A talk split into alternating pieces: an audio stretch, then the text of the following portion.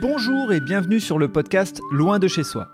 Je suis Frédéric Florent et je suis enchanté de vous accueillir sur ce podcast consacré aux personnes qui ont décidé de vivre des aventures loin de chez eux. Sur ce podcast, chaque mercredi, vous suivez les aventures de Teddy, un serial voyageur, et de Jimmy, expatrié au Canada. Aujourd'hui, c'est un épisode spécial avec un invité, Savinien Varapenbuch. Savinien avait depuis quelques années l'idée d'aller vivre à l'étranger. Il a franchi le pas il y a peu pour aller s'installer en Polynésie française. Nous prenons le temps de parler de son parcours qui nous permet de mieux comprendre sa décision de venir vivre sur une île et nous parlons ensuite de son arrivée sur son nouveau lieu de vie avec le Covid. Quelque chose me dit que ce n'est pas la dernière fois que l'on entend Savinien au micro du podcast puisqu'il adore les voyages. Je vous laisse découvrir Savinien. Très bonne écoute On est avec Savinien sur le podcast. Bonjour Savinien. Bonjour Frédéric. Alors, c'est un podcast avec un, décalage assez marqué, celui-ci, puisque ici, on va dire qu'il est l'heure du petit déjeuner, et chez toi, c'est l'heure de l'apéro. Alors, euh, bah, je vais te laisser euh, nous dire euh, où tu es, mais aussi nous expliquer ton parcours, ce qui t'a amené à, à, quitter la France et aller vivre loin de chez toi, loin de tes racines. Exactement, du coup, donc il est 19h43 exactement chez moi. Euh, j'ai 12 heures euh, de retard sur toi, on va dire. C'est-à-dire que euh, moi, il est mardi soir alors que toi, il est mercredi matin. Et je suis actuellement sur l'île de Tahiti, en Polynésie française. Je, ouais, comme tu dis. Je suis arrivé ici en début juin, on va dire après la crise du coronavirus. Ici, en Polynésie, on avait beaucoup de chance, c'est que ça faisait partie des rares pays du monde où euh, le Covid n'avait pas trop frappé pendant les premières euh, vagues. Euh, donc, c'était beaucoup plus détendu qu'en France, ce qui nous a fait du bien avec Benjamin, qui est mon conjoint avec qui je suis venu m'installer ici. Et depuis, la situation s'est complètement renversée, puisque là, à l'heure où je te parle, je suis confiné. On a été remis en confinement pour une durée de 15 jours initialement, puis là, on, re-signe 15 jours, donc à partir de lundi, là, donc euh, hier pour moi, jusque fin, quasiment fin du mois. Et, explique-nous ce, confinement, c'est un confinement euh, très strict, c'est un confinement, euh, je dirais, avec des attestations où on peut sortir Oui, exactement. En fait, c'est le même principe que le confinement qu'on a vécu en France, le premier. Donc, c'est-à-dire limitation extrême des sorties et des déplacements on a le droit à une heure par jour pour aller faire du sport maximum. Si vraiment on peut pas sortir, si on ne peut pas rester chez nous, on peut aller faire nos courses, on peut aller travailler. Si vraiment on a une attestation de notre employeur, c'est tout. Ça, reste, ça reste là. Donc du coup, c'est un peu compliqué. On doit rester chez nous comme au premier confinement. Euh, avec la, vue qu'on peut avoir, nous, qui diffère, parce qu'on a une vue magnifique sur Moréa. Donc, c'est pas donné à tout le monde, mais ça fait plutôt plaisir à voir le matin et l'après-midi. Euh, et on a la chance aussi d'avoir une piscine ce qui change énormément par rapport au premier confinement qu'on a vécu en France. oui, clairement, clairement, je peux, te le confirmer. Euh, avant de parler du, euh, du quotidien, est-ce que, euh, Savigny, on peut revenir sur, euh, sur ton parcours, où tu vivais en France, quels sont tes, tes lieux d'origine en France pour bien comprendre ton parcours, pour après aussi comprendre le, le, le pourquoi de ce voyage? Ok, alors du coup, ben, moi, si tu veux, donc j'ai 34 euh, ans. Euh, je suis né euh, à Croix, dans le nord, tout près de Lille. Lille où j'ai vécu quasiment toute ma vie, si ce n'est une petite parenthèse de trois mois à Marseille et une autre un peu plus grande de six mois à Malaga, en Espagne. Mais sinon, j'ai fait, fait toute ma vie à, Lille. j'ai commencé, donc j'ai fait une licence e-commerce e-marketing à l'UT de Roubaix. Euh, j'ai eu une chance incroyable, c'est qu'en fait, j'ai euh, un de mes profs qui m'a proposé de faire une alternance chez lui. Il voulait monter son agence, c'était une agence de community management, sauf que je te remets ça dans le contexte, il y a plus de 11 ans, le mot community management n'existait pas, euh, on n'avait jamais entendu parler de ce type de métier, donc il m'a dit, écoute, moi, c'est, je ne sais pas où je vais, mais est-ce que tu as envie de venir avec moi? J'étais un peu euh, foufou et je le suis un peu toujours, hein, mais donc j'ai accepté. J'ai refusé des euh, contrats d'alternance pour arriver en contrat de stage chez lui, donc pas avec la même rémunération, mais en tout cas une envie de se dire, écoute, on va tester. Bon, surtout que c'était euh, sur le papier, ça avait l'air hyper intéressant, ce qu'il m'a proposé, il m'a dit, tu verras, c'est en gros être sur Facebook et être payé pour faire ça. Donc, j'ai euh, rejoint cette agence qui, du coup, à l'époque, n'existait même pas. On a dû tout créer de, zéro, donc que ce soit le logo, l'identité, le nom, le site, tout ça, tout ça. Donc, ça m'a fait apprendre énormément de choses sur le digital en très peu de temps. Cette agence est devenue On prend un café, qui existe toujours euh, aujourd'hui et qui est une agence qui est très bien reconnue dans son domaine euh, au nord de Paris et même en France. donc, c'est une agence qui est spécialiste dans le marketing digital, mais bien axé social media. Et donc, j'ai eu la chance de faire partie des premiers community managers de France. Alors, ça fait très prétentieux de dire ça, mais c'est vrai qu'à l'époque, même, je me souviendrai toujours, le contrat de travail, quand on a dû fabriquer le contrat de travail, euh, on ne savait même pas ce qu'on allait mettre dessus. Donc c'était un peu compliqué. Euh, oui, parce que les termes anglais, normalement, ne sont pas, euh, par la loi française, ne sont pas acceptés. Donc il faut traduire quoi qu'il en soit. Exactement. Et même, tu sais, on n'avait aucune comparaison, donc on ne savait même pas qu'on allait rédiger sous contrat. Donc c'était assez, assez cocasse, à l'époque en tout cas. Euh, j'ai fait donc trois ans, un peu plus de trois ans chez On prend un café euh, en tant que community manager du coup. Donc je m'occupais de plein de clients. J'ai eu la chance, enfin c'est un truc de dingue quand j'en parle aujourd'hui, mais j'ai eu la chance de créer des pages Facebook de grosses marques telles le LOSC, euh, Flunch, le groupe Imochan. Enfin j'ai j'ai été le créateur de ces pages Facebook-là, donc je trouve ça juste dingue, mais même aujourd'hui, je ne m'en rends même pas compte de la folie que ça pouvait être euh, à l'époque. Oui, parce qu'aujourd'hui, euh, on ne, on ne crée plus de pages Facebook, elles sont déjà toutes créées, on les entretient, mais là, créer, c'est tuer à l'origine de ça. Ouais, c'est ça, c'est ça. Donc c'est juste dingue de dire que c'est mon petit Facebook à moi qui a créé ces pages-là, ces, ces mastodontes-là aujourd'hui. Euh, donc ça, c'était assez, assez marrant. au bout de trois ans et demi, je suis parti. En fait, j'ai, quand je te disais tout à l'heure que j'étais un peu foufou, j'ai toujours eu cette cette facilité, on va dire, à changer et à switcher, même à prendre, enfin, quitte à prendre des risques. Pourquoi? Parce que j'ai quitté un CDI pour arriver euh, chez Experian, qui est une euh, très grosse boîte aussi en, email marketing, qui est, très, qui est quasiment le leader sur le marché de l'email marketing. Et je suis arrivé là-bas en CDD de six mois pour être chef de projet e-marketing.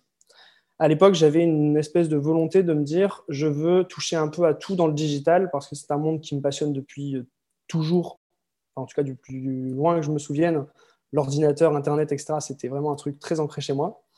Euh, et du coup, je me suis dit, bah, écoute, j'ai envie, de, envie de tester euh, tout, ce que peut m'offrir le digital.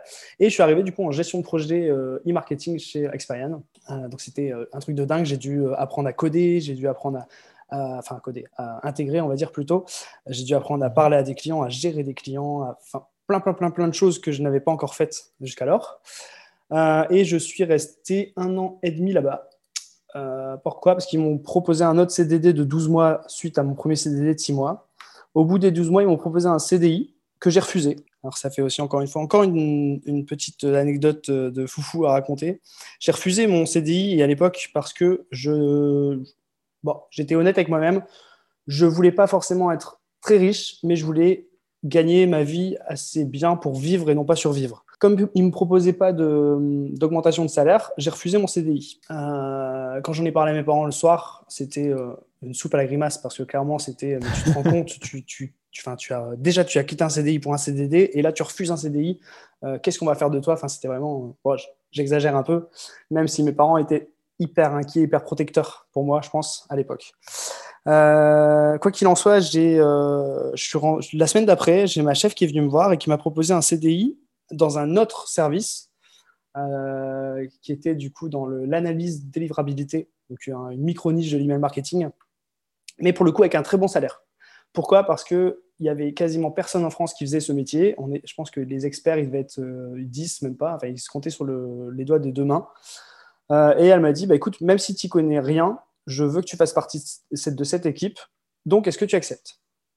Chose que j'ai faite, du coup, j'ai accepté. J'ai accepté cette mission. Euh, au bout de 3, on va dire 4-5 mois, j'étais encore en période d'essai. Et là, j'ai Benjamin, qui est, mon, qui est mon compagnon, qui lui a eu une opportunité. Alors lui, il était dans le tourisme très longtemps. Et il a eu une opportunité d'aller euh, euh, s'occuper et de gérer une, une équipe d'animation dans un tout nouvel hôtel à Malaga. Et du coup, il me dit, bah, écoute, voilà, j'ai cette opportunité-là, qu'est-ce qu'on fait? Moi, comme d'habitude, je, sur le coup, je ne dis rien. Je dis oui, bah, pourquoi pas, je sais pas, etc. Faut qu'on, faut qu'on réfléchisse. C'était le samedi soir. Le dimanche matin, je me réveille et je lui dis on part. Sauf que entre deux, il fallait, fallait préparer ses bagages, il fallait préparer sa vie parce qu'on partait un mois après, alors qu'on avait deux semaines et demie de vacances au Canada dans cette période. c'est original. Ouais, c'est, j'ai l'impression que ma vie, c'est toujours un peu ça, c'est toujours un peu dans le speed. Alors moi, je suis quelqu'un de très speed. Là, justement, j'essaye de parler très lentement, mais c'est un, c'est pas dans mes habitudes. Ça va très bien. Ça va très bien. dans mes habitudes, d'habitude, je suis très speed et je parle très vite. Euh, bref, tout ça pour dire, donc j'ai accepté. J'en ai parlé le lundi, euh, non, le dimanche midi, j'en ai parlé à ma famille en disant, écoutez, euh, Ben et moi, on s'en va vivre en Espagne, avec une petite particularité, c'est que on part dans un mois, un peu moins, mais on ne sait pas quand est-ce qu'on revient.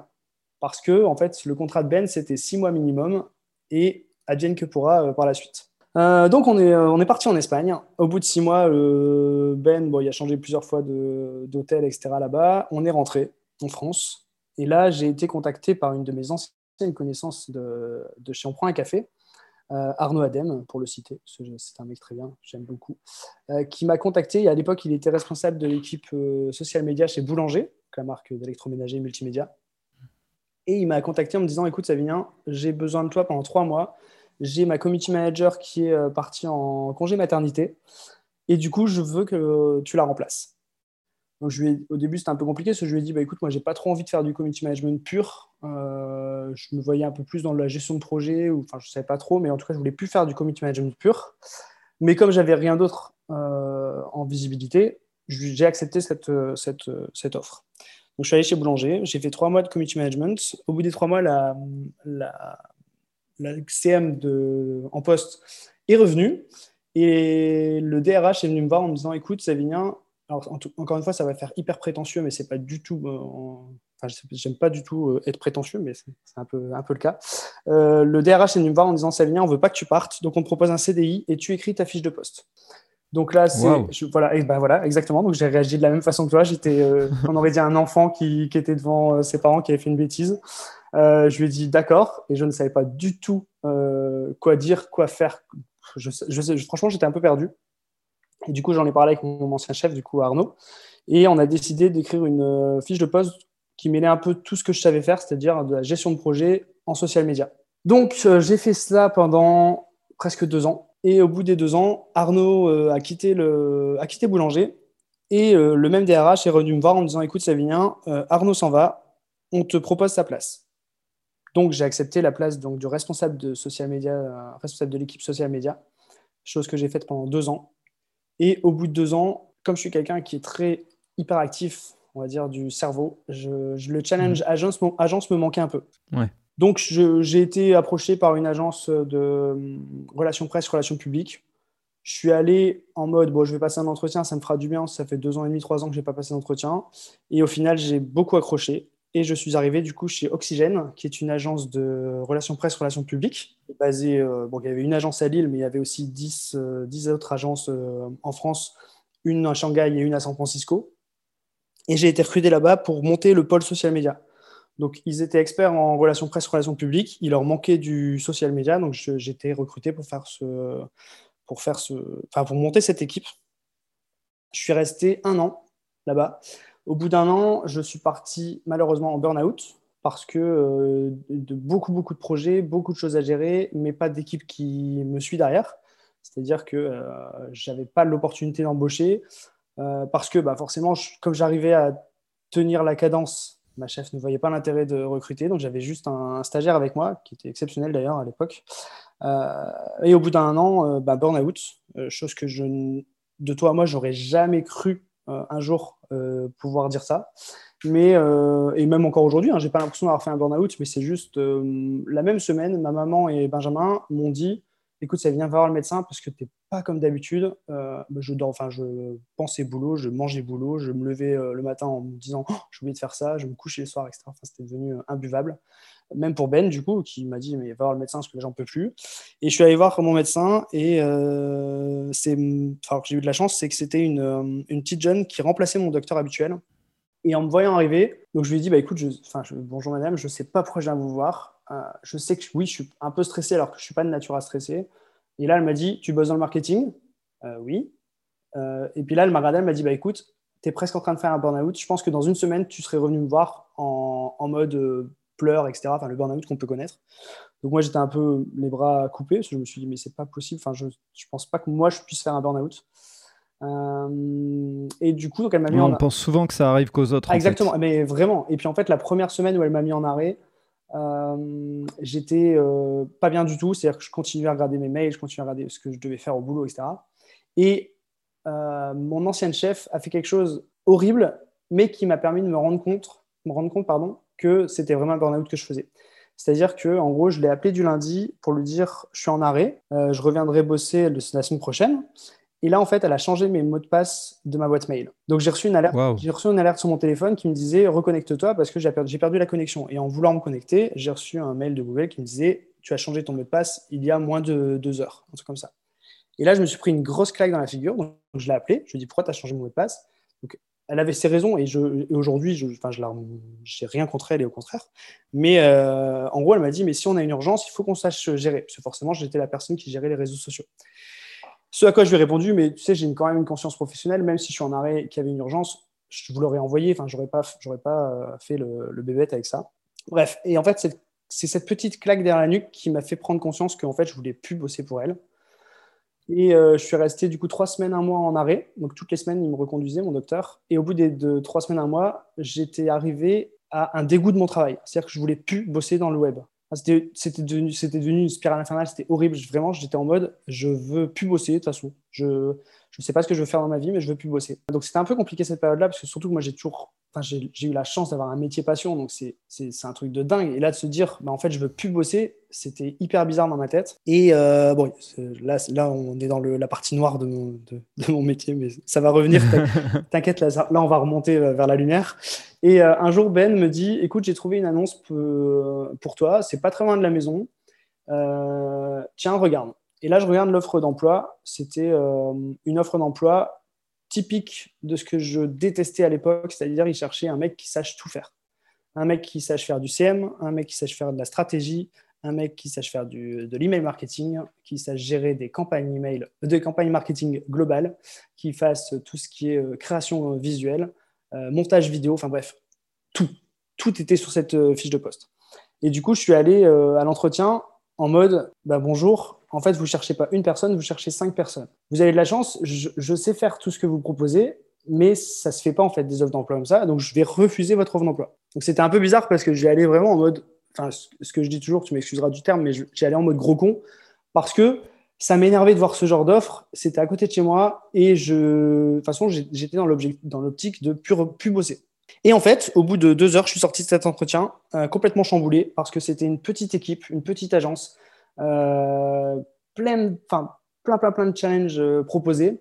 Et du coup, je me suis dit, bah écoute, pourquoi pas, c'est pas loin de chez moi, il faut quand même que je rebosse un jour, donc je vais retenter d'aller là-bas. Et j'ai bien fait parce que je suis resté euh, trois ans à la Mobilerie, qui est l'agence dans laquelle tu m'as connu d'ailleurs. Effectivement. Euh, et donc, je suis resté trois ans à la Mobilerie. Et là, il y a euh, en début d'année, enfin, non, mieux, toi, ça faisait déjà un an et demi ou deux ans qu'on avait un projet avec Ben. On a toujours aimé voyager, on voyageait énormément, on a cette chance-là. Et il y a trois ans, on est allé en Polynésie en vacances. Et quand on est rentré, on s'est dit, en fait, c'est là où on veut vivre.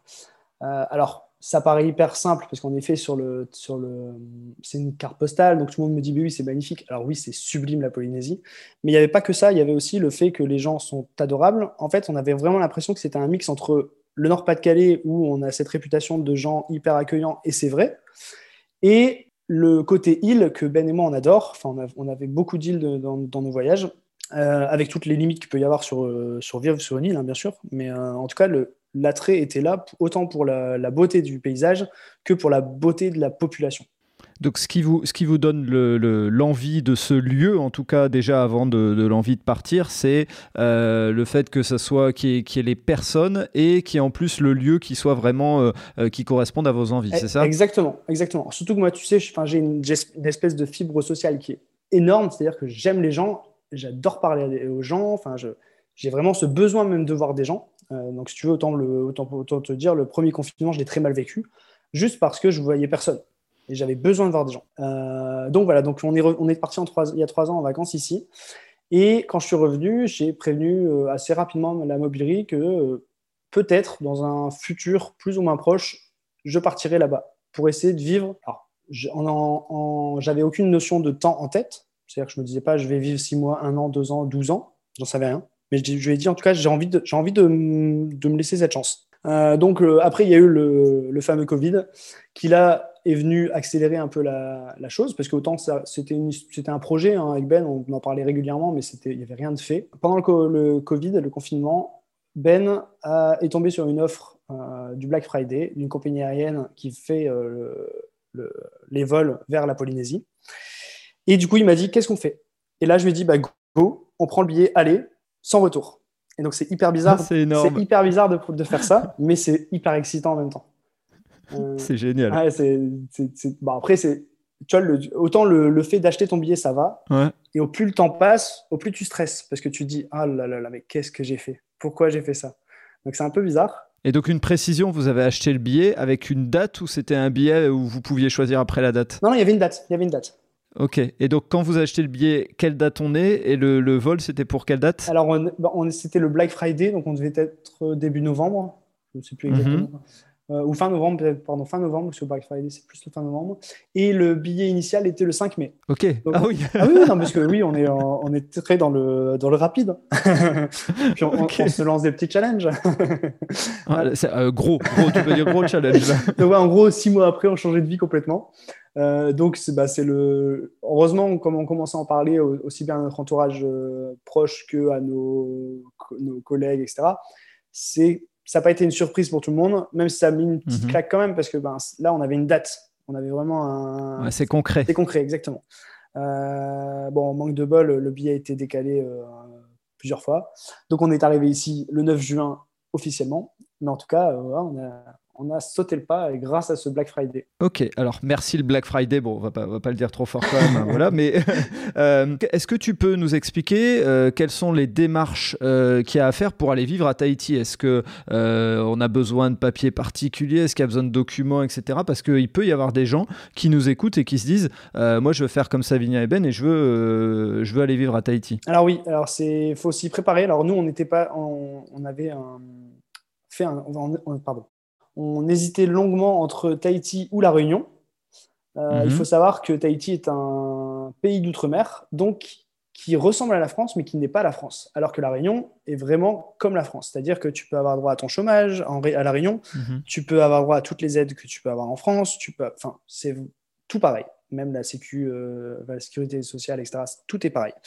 En Polynésie, euh, c'est pas du tout le cas. C'est-à-dire qu'ils ont leurs propres règles, leur propre euh, président, donc qui est un, ils ont le président de la Polynésie française, qui est du coup forcément euh, épaulé par un représentant de l'État français, donc qui, qui, est le haut commissaire. Et donc c'est un, un, un, peu un, peu bizarre à comprendre, mais le haut commissaire ne peut pas décider tout seul sans l'accord du président et inversement. Donc ils sont toujours tout, le temps obligés de se parler. Et euh, du coup, qui dit pays d'outre-mer dit euh, des règles complètement différentes. C'est-à-dire que par exemple ici, c'est pas la CPM, c'est la CPS qui va gérer tes droits euh, pour le remboursement, euh, tout ce qui est médical, etc. Euh, tu n'as pas droit au chômage. Il n'y a pas de chômage en Polynésie. Donc c'est un peu plus compliqué aussi si tu pars sans, sans rien. Parce que c'est vrai qu'on. Je n'ai pas, pas précisé, mais à l'heure actuelle, je suis freelance du coup. Je me suis mis en freelance 100%. Je reviendrai juste après si tu veux. Oui, oui, bien sûr. Et donc, ouais, donc c'est un peu différent. après, l'avantage, c'est que ça reste la France. Donc, il y a beaucoup de choses qui sont encore euh, compatibles. Typiquement, tu vois, la CPM te, euh, euh, te maintient dans son, dans, son livre, on va dire, pendant six mois maximum. Donc, tu as quand même une période de transition, même si cette période de transition peut paraître un peu compliquée à gérer parce qu'il il y a beaucoup de papiers à fournir depuis la France vers la Polynésie pour pouvoir ouvrir tes droits ici, tes droits à tout ce que j'ai cité juste avant. Et, donc pour venir, est-ce que vous aviez besoin de, euh, je vais prendre l'exemple comme le Canada pour, pour en avoir parlé pas mal, où il faut un visa, il y a un tirage au sort, etc. Est-ce que là c'est le cas aussi sur euh, Tahiti? Non, pas du tout. Alors là, pour le coup, il n'y a, pas de, a pas de visa euh, travail. Mhm. Donc tu peux venir quand tu veux et comme tu veux. Euh, il y a juste, en effet, quand tu. Bah, la Polynésie, euh, je te fais pas de dessin, mais c'est exactement à l'opposé de la France. Donc, euh, tu es obligé de faire une escale, quoi qu'il arrive, même s'ils ont fait des vols commerciaux sans escale, mais ça reste très rare. du coup, tu as un minimum 22 heures, on va dire, de voyage, avec une escale qui se fait la plupart du temps aux, États-Unis ou au Canada d'ailleurs. Donc, du coup, ils te font un visa pour juste avoir le droit de sortir de l'avion et de re-rentrer tout de suite dans l'avion. mais sinon, ça s'arrête là. Sinon, tu peux venir en vacances, tu peux venir t'installer comme tu veux en Polynésie. Ça reste beaucoup plus simple qu'en effet un PVT au Canada, par exemple. Ok. Et pour revenir un tout petit peu en arrière, quand euh, vous prenez le, euh, le billet et que vous prenez la décision de, de partir, euh, c'est quoi les émotions qui viennent quand on l'annonce aux très proches qui, eux, vont rester en métropole ou en France, tout simplement? Ah bah, C'est marrant que tu me dis ça, parce que tu vois, quand tu m'as posé cette question, j'ai eu des frissons dans le, le corps parce que j'ai ressenti les émotions qu'on pouvait avoir. C'est-à-dire que c'est une émotion qui est hyper bizarre c'est que c'est à la fois une excitation extrême de dire je vais changer de vie, je vais au bout du monde, je vais dans un lieu paradisiaque, et euh, un truc que moi j'ai beaucoup ressenti quand je l'annonçais à mes proches, euh, que ce soit mes amis ou ma famille, c'est le, fait de leur faire hyper mal au cœur, alors que c'est quelque chose pour lequel ils devraient être contents pour toi. Et ça, c'est vraiment une émotion que j'ai eu du mal à gérer parce que euh, c'est, enfin, j'ai pleuré plusieurs fois dans les bras de mes potes ou de ma famille parce que justement, je leur faisais mal sans le vouloir. Et ça, c'est vrai que cette sensation, c'est un peu, un peu bizarre. Euh, même si tous tes potes, même si ta famille, etc., sont hyper contents pour toi, mais tu sais quand même que tu leur fais mal parce que tu vas moins les revoir, euh, tu pourras moins les serrer dans tes bras, etc. au, moment où ça, au moment où ça arrive, effectivement, il y a cette, euh, cette confrontation, cette double confrontation. C'est comme, enfin, moi je vais prendre un exemple très perso et comme ça, je, je, vais pas, je vais faire un parallèle. c'est comme quand quelqu'un, toi tu veux avoir un enfant et tu n'y arrives pas, et tu as quelqu'un, un proche en face de toi qui dit bah, Je suis enceinte eh ben, tu, le, tu le vis, à mon avis, pratiquement de la même manière que ce que tu viens de dire. C'est-à-dire que tu es partagé entre euh, le bonheur pour l'autre et puis euh, ta, petite souffrance euh, à toi personnelle. Et là, je pense que c'est le cas de tes amis et de ta famille. C'est exactement ça. Et c'est ce qu'on se disait à chaque fois avec tout le monde, c'est qu'en fait, c'est un... même nous, alors nous, on était hyper égoïstes de partir et nos potes étaient hyper égoïstes de ressentir cette tristesse euh, et de la montrer. Alors que, enfin, moi, c'est ce que je disais à mes potes hyper proches, je leur ai dit, mais en fait, on, s'aime toujours autant et on peut montrer nos émotions et on peut en parler, en fait. L'important, c'est d'en parler aussi, de se dire, bah voilà, oui, moi, j'ai une amie qui m'a regardé dans les yeux, elle m'a dit, je t'en veux que tu partes. Non, mais au moins, il faut le dire, c'est important, ce que tu as raison. Tu as raison. Ouais. Ah, moi, je voulais absolument que tout soit dit euh, avant qu'on parte parce que je voulais pas partir avec cette frustration. Et même si, encore une fois, j'ai toujours l'impression d'avoir beaucoup de chance dans ma vie, mais le Covid a, nous a aidés sur ça parce que pendant un an, un an et demi, on n'a pas fait la bise à nos potes, à nos proches, on a beaucoup moins vu nos amis et nos familles, donc du coup, on a eu l'habitude d'avoir des discussions euh, par écran interposé. Et ce qui, euh, ce qui, pour moi, je trouve, est une chance, puisqu'aujourd'hui, quand j'appelle mes parents ou ma famille ou mes amis, euh, bah, c'est comme si rien n'avait changé, comme si on était au bout de la rue, comme d'habitude. Ouais, c'est vrai. Tu as raison. On, a été éduqué entre guillemets à, ce mode de, euh, de, vie à distance et qui est au fond, euh, comme tu le dis, quand on aime les gens, quelle que soit la manière dont on les voit, euh, le principal c'est de les voir. si on se touche pas, c'est pas c'est pas dramatique en soi. Exactement. Moi, ce qui est important pour moi aussi, c'est de savoir un petit peu l'organisation qui se met en place à partir du moment où on a décidé de partir. Bah, quels sont les, quels sont les, moments, les grandes étapes et les organisations à mettre en place pour permettre de euh, partir serein, entre guillemets, hein, je le dis bien sûr, pour que les gens qui ont envie de faire le même voyage que vous puissent euh, transposer et, prendre quelques conseils de votre part Alors bah, du coup, nous, ce qu'on s'était dit tout de suite avec Benjamin, c'est que déjà, on voulait euh, avoir des économies de côté pour au cas où. À chaque fois, on se disait, en fait, il faut absolument. Parce qu'en fait, donc, euh, je reviens un peu sur ce que je disais tout à l'heure, c'est qu'en parallèle, depuis 4 ans, je suis freelance, mais j'avais fait mon statut freelance juste pour pouvoir donner des cours en accord avec mon, avec mon employeur. Donc, je donnais des cours dans une école tous les vendredis euh, matin de community management. Et euh, du coup, je le faisais avec ce, ce fameux statut freelance. Mais je m'étais jamais vraiment posé la question de passer le pas d'être freelance 100% versus salarié. Euh, du coup, quand on est parti, on a dû quitter nos CDI, euh, nos emplois respectifs avec Ben, parce que Ben aussi a la chance d'avoir fait son statut freelance en même temps que moi il y a 4 ans, euh, parce qu'il est graphiste, lui. D'accord. Maintenant, il a tout changé. Bah, tu vois, on parlait tout à l'heure de, profil atypique. Je pense que Ben pourrait être un profil atypique, parce qu'il a fait 10 ans dans le tourisme, et il a tout lâché à 30 ans pour devenir graphiste web designer. donc, donc il, voilà, il s'est mis en mode freelance tout de suite. Il a eu des, des premiers clients, etc. Euh, mais quoi qu'il en soit, on s'était dit, on veut partir avec minimum un an de vie euh, locale. Donc euh, la vie est un peu plus chère en Polynésie, donc on voulait se préparer aussi les reins pour se dire, bah, écoute, on a un an d'économie et on verra. Sauf que moi, j'ai été élevé par, un, par, une famille qui est très dans le au cas où. Donc du coup, j'avais toujours cette peur de me dire, j'ai pas envie de cramer toutes mes économies sur un an. Donc avec Ben, on a mis en place un principe. On s'est fixé une limite en se disant, écoute, on va en Polynésie et on va faire la technique des 3-6 mois. Euh, la fameuse technique des 3-6 mois, donc je te l'expose parce que je ne sais pas si vas-y, vas-y, je prends. Je ne sais pas si c'est une technique connue, mais en tout cas, nous, on sait ce qu'on s'était dit. Euh, la première, donc on s'est dit, bah, on arrive en Polynésie, on a 3 mois pour trouver un boulot. Si au bout des 3 mois, un des deux a un boulot, on reste 6 mois. Si au bout des six mois, tous les deux n'ont pas de, enfin, on a tous les deux pas de poste ou un seul de nous deux a un poste, on revient en France. Donc tu vois, on était, on partait en mode conquérant, mais pas trop. C'est-à-dire qu'on se disait, au cas où, on est capable de revenir en France si on, si vraiment on galère à trouver un job. Parce que quand tu regardes les forums, quand tu participes à des conversations sur Facebook, euh, j'ai l'impression qu'il y a beaucoup de personnes qui sont un peu jalouses ici et qui du coup veulent pas que les euh, Français viennent s'installer ici. Donc, tu auras beaucoup de gens qui vont te dire non, il n'y a pas de travail ici, euh, non, on ne vient pas ici, etc. Parce que, après, euh, c'est un concept, enfin, c'est un, contexte un peu particulier en Polynésie, c'est qu'il y a énormément de chômage, mhm. enfin, en tout cas de personnes qui ne travaillent pas, parce qu'il n'y a pas de chômage euh, tel, qu'on le connaît en France, parce que beaucoup de gens ben, vivent très simplement de leur chasse et pêche et culture. Mhm. et à côté de ça, il y a eu tellement d'abus de Français en Polynésie que bah, les Polynésiens, forcément, se sentent un peu, euh, ben, un peu mis à l'écart lorsqu'il y, euh, a une offre d'emploi qui est, euh, qui est à pouvoir. Donc, c'est un contexte un peu particulier.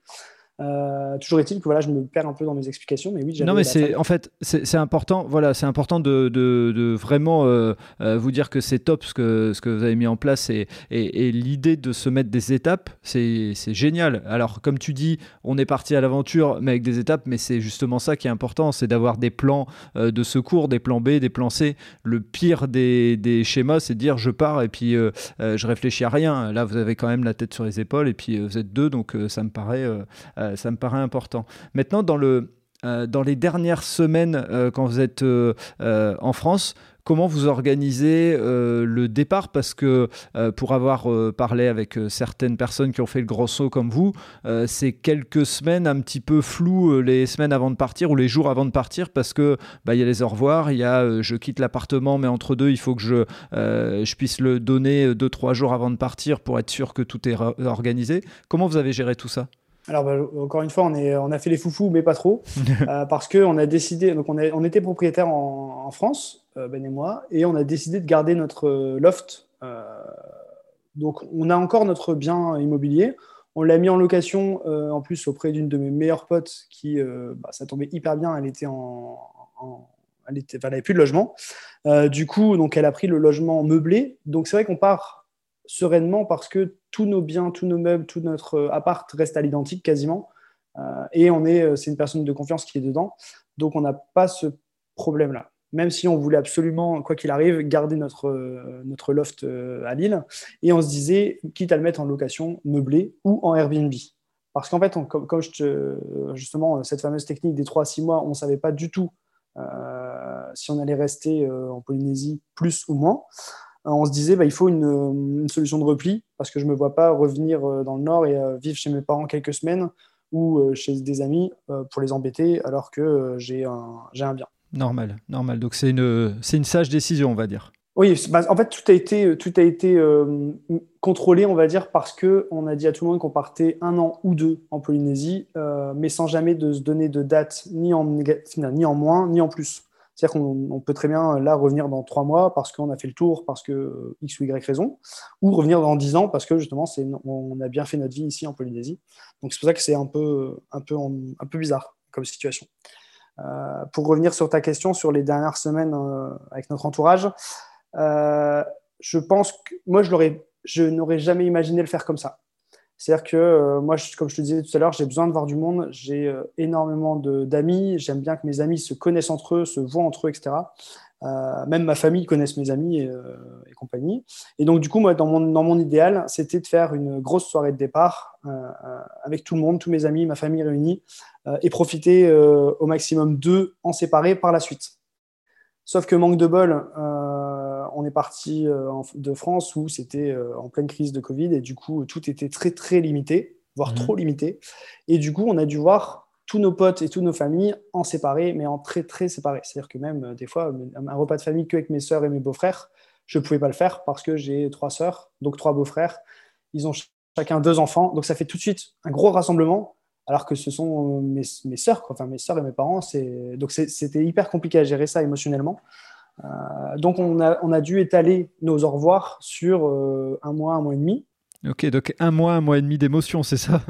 C'est ça, et c'est ça. Et en plus, quelque, des émotions un peu bizarres aussi, parce que quand tu dis au revoir à une personne, euh, toi, tu sais que tu as pu la revoir. C'est-à-dire que tu dis, bon, bah, voilà, j'ai fixé, fixé, telle date avec telle personne. Même si on part nous dans trois semaines, je pourrais pas te revoir. Et en fait, ces personnes avaient toujours l'envie de nous dire, non, mais il faut qu'on se revoie une dernière fois avant que tu partes. Sauf que nous, techniquement, dans l'agenda, ce n'était pas possible. On devait déjà faire des repas le midi et le soir. Enfin, c'était franchement, euh, c'était euh, alors c'était euh, génial. Hein. On a, passé des super moments, mais j'ai dû prendre 45 kilos avant de partir en Polynésie. Donc c'est un peu compliqué. J'exagère, pas pris 45 mais tu vois, c'est un peu compliqué parce que c'est vrai que tu, veux faire plaisir à tout le monde, mais en même temps, tu sais que tu ne pourras pas satisfaire tout le monde. C'est-à-dire que des super potes vont te dire, bah, moi je veux te revoir avant que tu partes. Et malheureusement, tu sais que tu vas pas pouvoir les revoir. Oui, puis en plus, euh, si, si, je me trompe pas, vous deviez aussi euh, euh, faire attention puisque vous aviez certainement des tests PCR ou autres à faire juste avant de partir et, et être sûr de pas tout faire capoter en voyant trop de gens ou en respectant pas certaines règles. Exactement. Et si tu veux, même pour tout te dire, donc notre départ initial était au 5 mai, avant, de, avant un changement de dernière minute pour, pour raison de Covid, encore une fois. Mais en tout cas, on s'était dit, euh, notre premier départ, on s'était dit une semaine avant, on ne voit plus personne. C'est-à-dire qu'on s'enferme chez nous limite et on ne voit plus personne parce qu'on veut limiter les risques. Parce que, ben, en fait, quand tu pars comme ça au bout du monde, bah, déjà, tu fais toutes tes valises et tout est prêt. Et en plus, tu t'engages de l'autre côté. C'est-à-dire que tu dis, bah oui, je viens et je prends l'appartement à telle date. Donc, on ne se voyait pas dire, mais en fait, non, on ne peut pas venir parce qu'on a, chopé le Covid ou, ou, autre raison. Donc, hyper compliqué à gérer. Donc, on s'était dit, une semaine avant, on ne voit plus personne. Euh, on a eu de la chance, c'est que le vol a été décalé de un mois. Donc on est arrivé le 9 juin. Et là, là euh, clairement, moi j'étais tellement dans, le, dans ce, côté un peu tristesse de se dire je quitte tout le monde et je revois tout le monde une dernière fois que on n'a pas pris cette, euh, cette option-là pour le, pour le vrai vol, le 9 juin. Donc on a juste croisé les doigts en se disant bah, écoute, on va faire notre test de 72 heures avant, on en refera un au cas où dans la semaine pour être sûr. Euh, donc on a fait un antigénique euh, une semaine avant, un PCR euh, deux jours et demi avant de partir. Donc on était rassurés, mais c'est vrai qu'on a moins fait attention. D'accord, ok.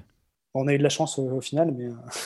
et, justement, on, parle de, de, ce, donc de ce départ et surtout de ce que tu disais, l'engagement pris là-bas. Comment on s'organise pour trouver un logement là-bas et être sûr que ça nous corresponde? Eh bien, écoute, c'est hyper frustrant parce qu'en fait, tu ne vois ton, tes biens que sur euh, photo, que via des agences. Certaines agences ne te répondent même pas euh, parce que tu es français, parce que tu euh, n'as pas de boulot, parce que la plupart des agences nous demandaient de fournir un CDI local qu'on ne pouvait pas faire parce qu'on était freelance. Donc on avait beau envoyer le fait qu'on soit freelance, qu'on ait de l'argent de côté. Donc certaines agences nous ont demandé par exemple de fournir des justificatifs bancaires, comme quoi on avait les reins solides pour venir vivre en Polynésie, parce que c'est quand même une destination qui est hyper chère par rapport à la France.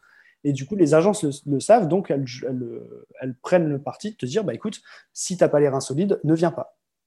Donc ça, on l'a eu plusieurs fois. Et en fait, on, a, euh, on hésitait entre deux appartements euh, qui étaient au même prix. D'ailleurs, un, budget, euh, la fourchette haute du prix qu'on s'était fixé, mais on ne trouvait pas à moins de... Donc je vais te dire le prix qu'on paye. On paye 1200 euros notre loyer par mois. D'accord appartement. C'est énorme. Voilà, donc on avait le choix entre un T2 de 40 mètres carrés et un T3 de 70 mètres carrés. Euh, donc c'était, tu vois, et puis tu es un peu, toujours un peu euh, dans le recul, tu te dis, mais pourquoi il y a une telle différence de prix alors que les deux appartements sont dans la même ville? Euh, Enfin, tout est un peu compliqué.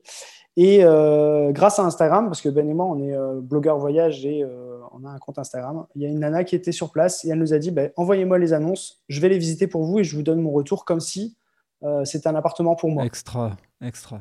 Donc, sur le coup, c'était hyper gêné parce que cette nana, tu la connais pas, tu l'as, on l'avait jamais vue, on, lui parlait de temps en temps sur Instagram, mais ça s'arrêtait là. Et donc, c'est une nana qui, elle, euh, s'est expatriée ici il y a six ans maintenant. Euh, du coup, elle est venue, elle, nous a, elle nous a fait des FaceTime en direct, elle nous a donné son avis, mais vraiment, enfin, tu sais, on avait l'impression que c'était notre super pote qui visitait l'appartement qu'elle nous connaissait très bien. C'est-à-dire qu'elle disait, bah, moi, l'appartement, je le prendrai pour telle raison, mais je le prendrai surtout pas pour telle raison, euh, celui-là, etc., etc. Et du coup, on a choisi sur papier, mais avec une personne qui est venue visiter euh, l'appartement pour nous. Excellent. Donc ça, je pense que c'est un, un must-have. Et d'ailleurs, c'est marrant parce que quand, on, quand on est arrivé ici, on a parlé à pas mal d'expats. Et ils sont tous confrontés au même problème de se dire, en fait, tu es paumé, tu sais pas ce que tu dois faire. Euh, tu sais pas quel appartement choisir. Si tu prends un hôtel, bah forcément, ça te coûte super cher parce que les hôtels en, Polynésie sont un peu plus chers que partout dans le monde. Euh, même les hôtels qui sont pas forcément sur pilotis restent un peu chers.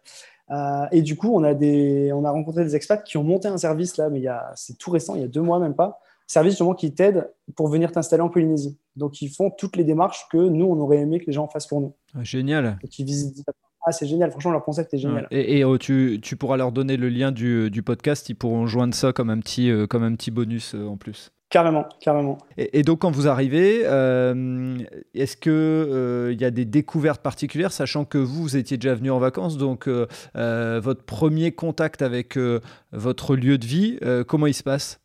Alors, bah, c'est encore une fois encore un, cas particulier, hein, on n'enchaîne que ça.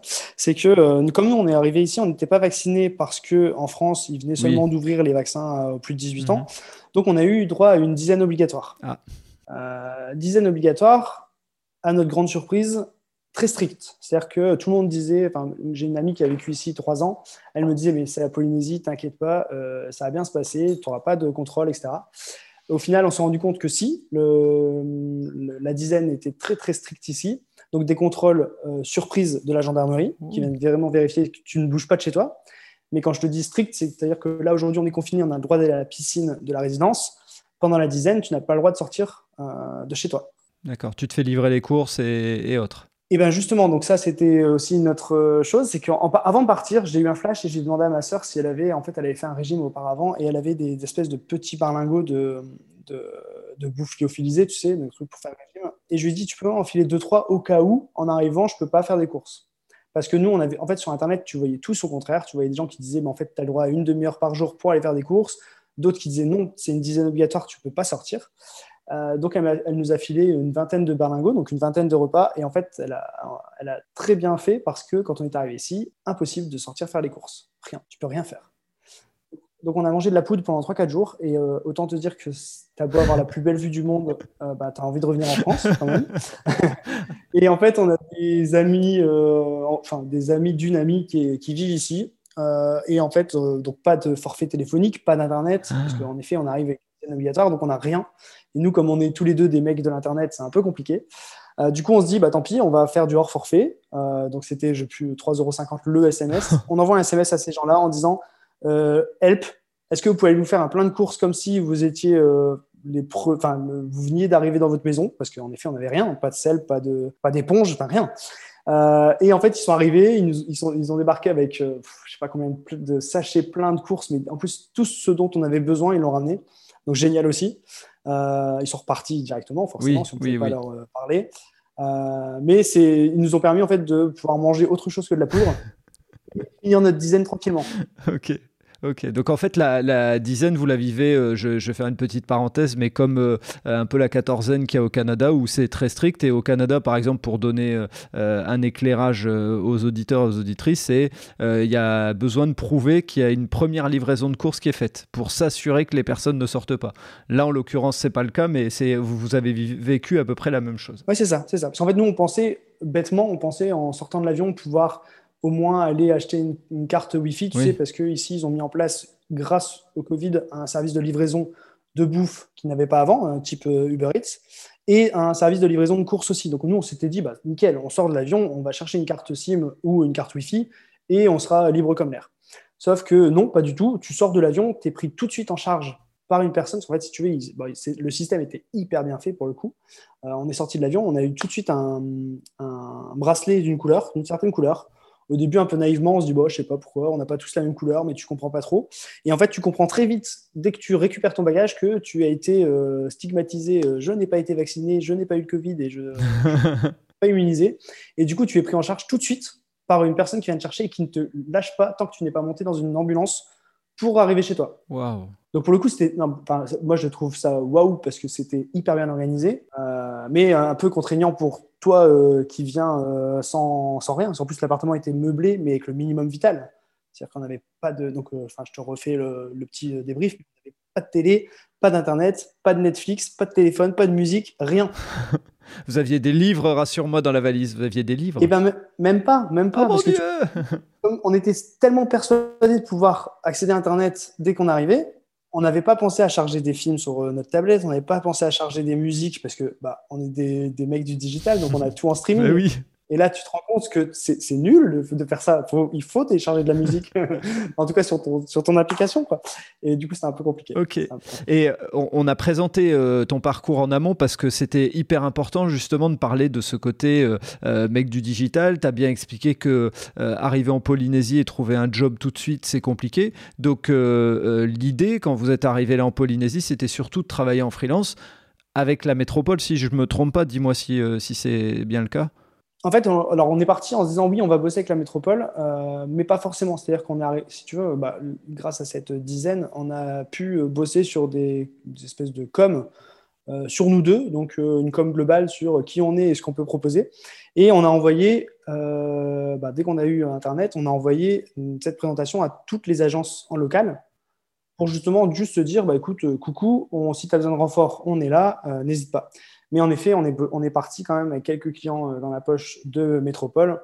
Et en plus, c'est un. Enfin, alors, c'est ce que je dis à mes clients et euh, c'est un avantage énorme. C'est que comme on a 12 heures de décalage horaire et qu'on est euh, 12 heures avant toi, Oui. eh ben, tu me briefes sur un sujet le jeudi soir, tu as le résultat le vendredi matin. Parce que moi, j'ai bossé toute la nuit pour toi alors que moi, c'est la journée. Ouais. Et donc, c'est un... en fait, ce décalage horaire dans ce sens-là, c'est juste génial pour pouvoir bosser en freelance. Parce qu'en effet, tu, tu, enfin, tu peux rattraper le temps sur des sujets qui ont été euh, peut-être perdus en France parce que tu bosses la nuit, en fait. C'est comme si je bossais la nuit pour, euh, pour vous en France. Et, et, euh, une question terre à terre que certains pourraient se poser avant de faire le grand saut, en termes de connexion, de bande passante, etc., qu'est-ce que ça donne aujourd'hui? Alors aujourd'hui, euh, alors on- comment t'expliquer? Quand on est venu à 3 ans en, en vacances, clairement, ça aurait été impossible de venir s'expatrier ici, nous, digital nomades. Ouais. Pourquoi? Parce que euh, il y a 3 ans, ils commençaient à peine à fibrer les îles, en sachant qu'ils ont, ils ont eu un, un process un peu, un peu, je vais pas dire étrange, mais euh, je comprends pas en fait leur euh, principe. Ils ont voulu fibrer toutes les îles avant de fibrer Tahiti et Moréa, qui sont les îles principales. Euh, donc ils ont terminé de fibrer Tahiti, euh, là il n'y a pas très longtemps. Mhm. Et encore, tout, tout, enfin, tout, tout le monde n'est pas éligible à la fibre ici. Nous, on a de la chance, c'est qu'on est éligible à la fibre. Donc, on avait demandé à notre propriétaire de commencer les démarches avant notre arrivée. Ouais. Euh, donc aujourd'hui, je- on est les heureux papas d'une box fibre qui fait du euh, 30 mégas en download et euh, qui peut euh, monter jusqu'à euh, maintenant 10 euh, mégas en upload. Donc si tu veux, un, un débit qui est loin de nos débits à nous en France, Mhm. Mais qui du coup me permet d'avoir Internet en illimité parce que euh, la plupart des forfaits ici sont encore euh, avec des limites. Ça, c'est un truc aussi qu'il faut, faut savoir si tu viens en Polynésie, c'est que que ce soit ton forfait téléphonique portable ou ton forfait euh, ADSL, ils ont des limites. Donc par exemple là aujourd'hui, tu vois, moi j'ai un forfait téléphonique avec 5 heures d'appel et 10 gigas.